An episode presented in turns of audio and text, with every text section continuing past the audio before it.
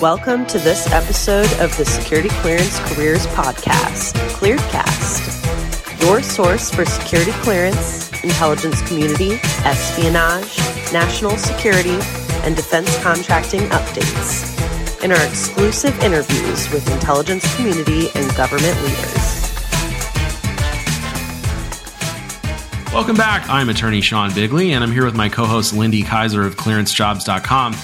We're talking this segment about the perils of online pharmacies and prescription drug misuse. And Lindy, you know, I got to say, I think that the first thing that comes to mind when I think about this, and it's a horrible epidemic really, is prescription painkillers and the number of people who have gotten hooked on these things in recent years, op- the opioid epidemic, as it's often called. You know, my heart goes out to these folks because I think that a lot of times, probably vast majority of the time, they're people who never in a million years thought that they were going to be an addict. They have a surgery, they have an injury, get these prescription painkillers, and then before they know it, they're hooked. I think that's something that we don't talk enough about in the cleared community is prescription painkillers and the, the dangers, the risks there. So is this something that you've seen come up on clearance jobs? So I've seen certainly somewhat more questions about it unfortunately, like you said, it comes up more in the polygraph process because it is, it can kind of be kind of a, a hidden issue. You can not necessarily disclose it. And I think it's one of those things that,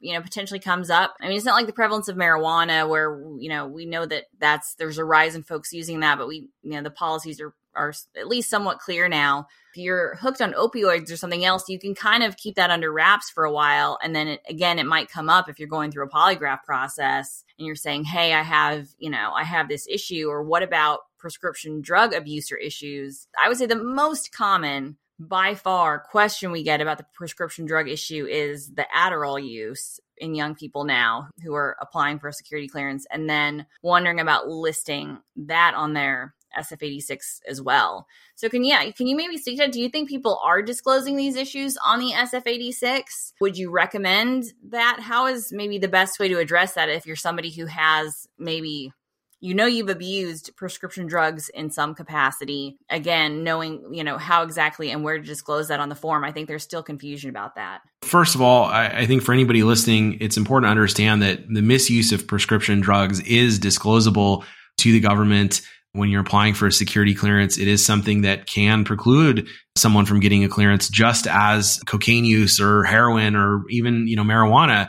The reality is, as you point out, a lot of folks who are misusing prescription drugs, they kind of can keep it under wraps. And I, I, think that part of the reason for that is folks are in denial that they have a problem. I think it's a lot easier to be in denial that you're addicted to prescription drugs than you're addicted to cocaine. I think that, you know, we see a lot of high functioning addicts where people are misusing prescription painkillers and for all intents and purposes, they're still going about a lot of their daily life. And so people who know them may look at them and say, well, you know, they look fine to me.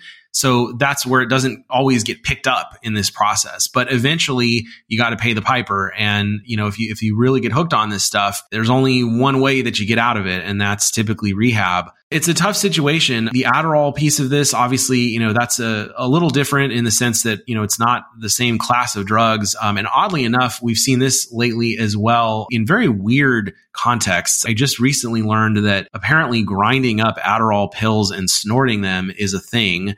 I don't know why, because my knowledge doesn't do anything differently to your body, whether you snort it or take it as a pill.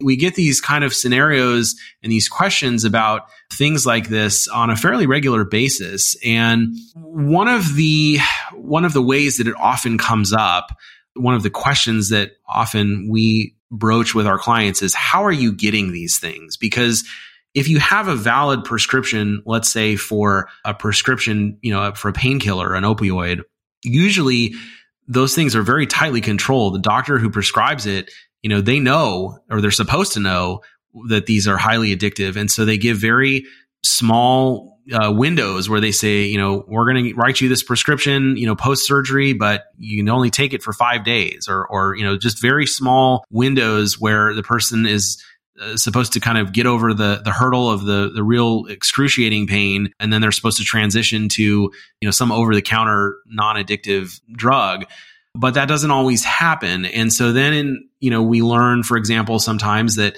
the person is, uh, you know, seeing numerous doctors and, you know, Dr. A doesn't know about Dr. B, C, D, E. They're going to all, you know, three, four, five, six doctors getting the same prescription and going and filling them at different pharmacies. And that's how they're going about this. Uh, eventually that, that often gets caught when that happens or, or when they start to see the writing on the wall, sometimes these folks switch to online pharmacies. This has been something that, you know, really has proliferated in recent years. I've written about it on clearance jobs, perils of online pharmacies.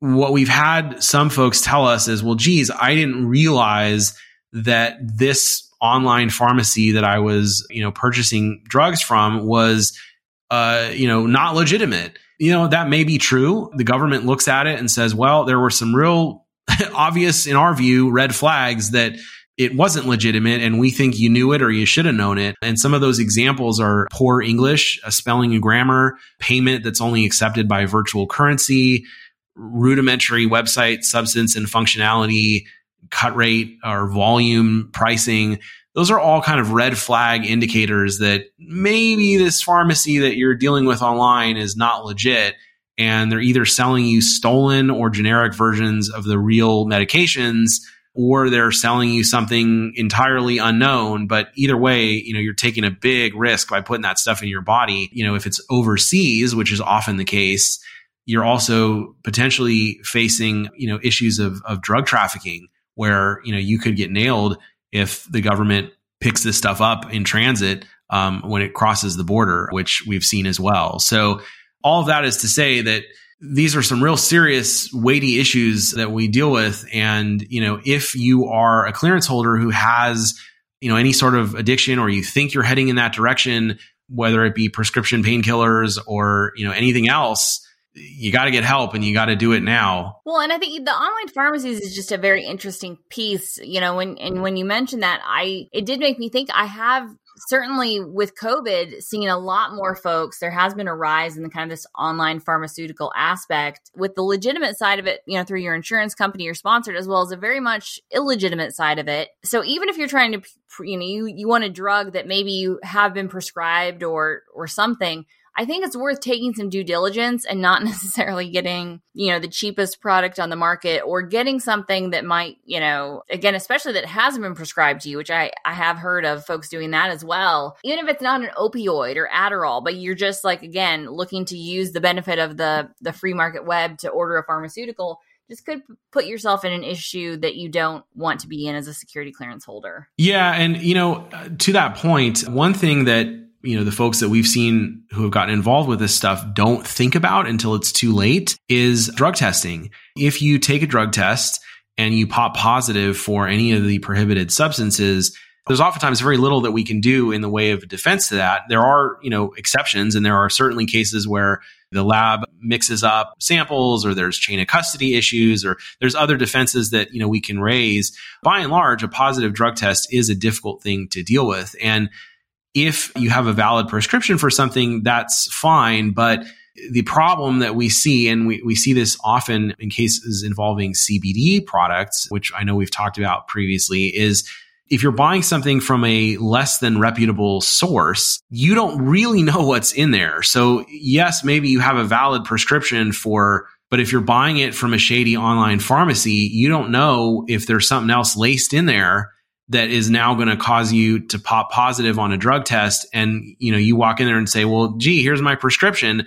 And they say well that's nice but that's you, you didn't just test positive for that. You test positive for something else too and then you know you you really are going to be struggling to explain you know how that happened. And believe it or not we've actually had a couple of cases over the years where we've had to go get an independent laboratory analysis done of whatever the person was taking that they had purchased from a vendor or a pharmacy whatever and demonstrate or try to demonstrate that this is the reason for the test, the, the positive test result. So it's not a fun situation. It's not something that you really want to put yourself in if you can avoid it. And obviously, prescription drug prices in the US are out of control. And I think, you know, most people would agree with that. So I, I get the temptation, you know, for, for some folks to go online and, and seek out prescription drugs from overseas destinations.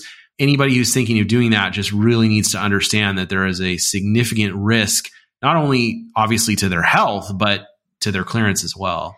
Yeah, and I just want to touch on briefly too. You mentioned the rehab piece of it. I think we've seen this kind of big shift in the mental health component, saying like, "Hey, getting help is a positive step. Like the government will not penalize you for seeking mental health treatment."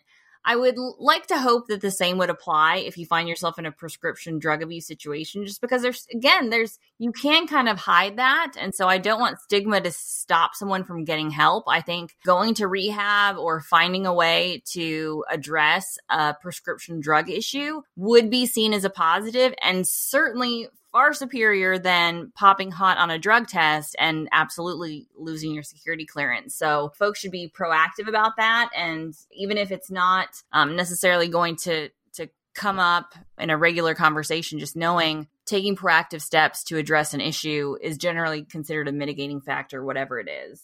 Yeah, this is a huge um, point and something that you know I think a lot of people are just inherently resistant to because there's this this deeply ingrained fear that you know why do I want to tell the government something that they don't know? And and this this sort of well maybe I can white knuckle it you know through it kind of mentality. And and that's not something that that really ends well for the vast majority I would say pretty much everybody who's tried it. The best advice that I would give anybody who thinks they may have a prescription drug issue is to echo exactly that and and just say look you know, proactivity is the name of the game here. You know, yes, you are going to alert the government that you have a problem if you are disappearing and going to rehab for weeks. There's there's no question about that. From a clearance standpoint, it is far far easier for us to defend that and say, look, this person has acknowledged that they have a problem, they've gotten help, they have, you know, come out the other end in a much better place and for example, they're willing to accept uh, monitoring where you know they're going to do a random drug test every 30 days for the next 12 months at their own expense. And uh, you know if they pop positive they're agreeing to an automatic revocation of their clearance. That's something that you know threads the needle sometimes and gets the job done versus the government finding out the hard way, you know, oh, we found him, you know, slumped over his steering wheel on his lunch break because he overdosed. I mean, good luck with that. That's that's not a, a winnable case typically. So proactivity, that's that's definitely the way to go here. This is Katie Keller, editor at clearancejobs.com. Thank you for listening to this episode of ClearedCast. For more information on career and recruiting advice, visit news.clearancejobs.com.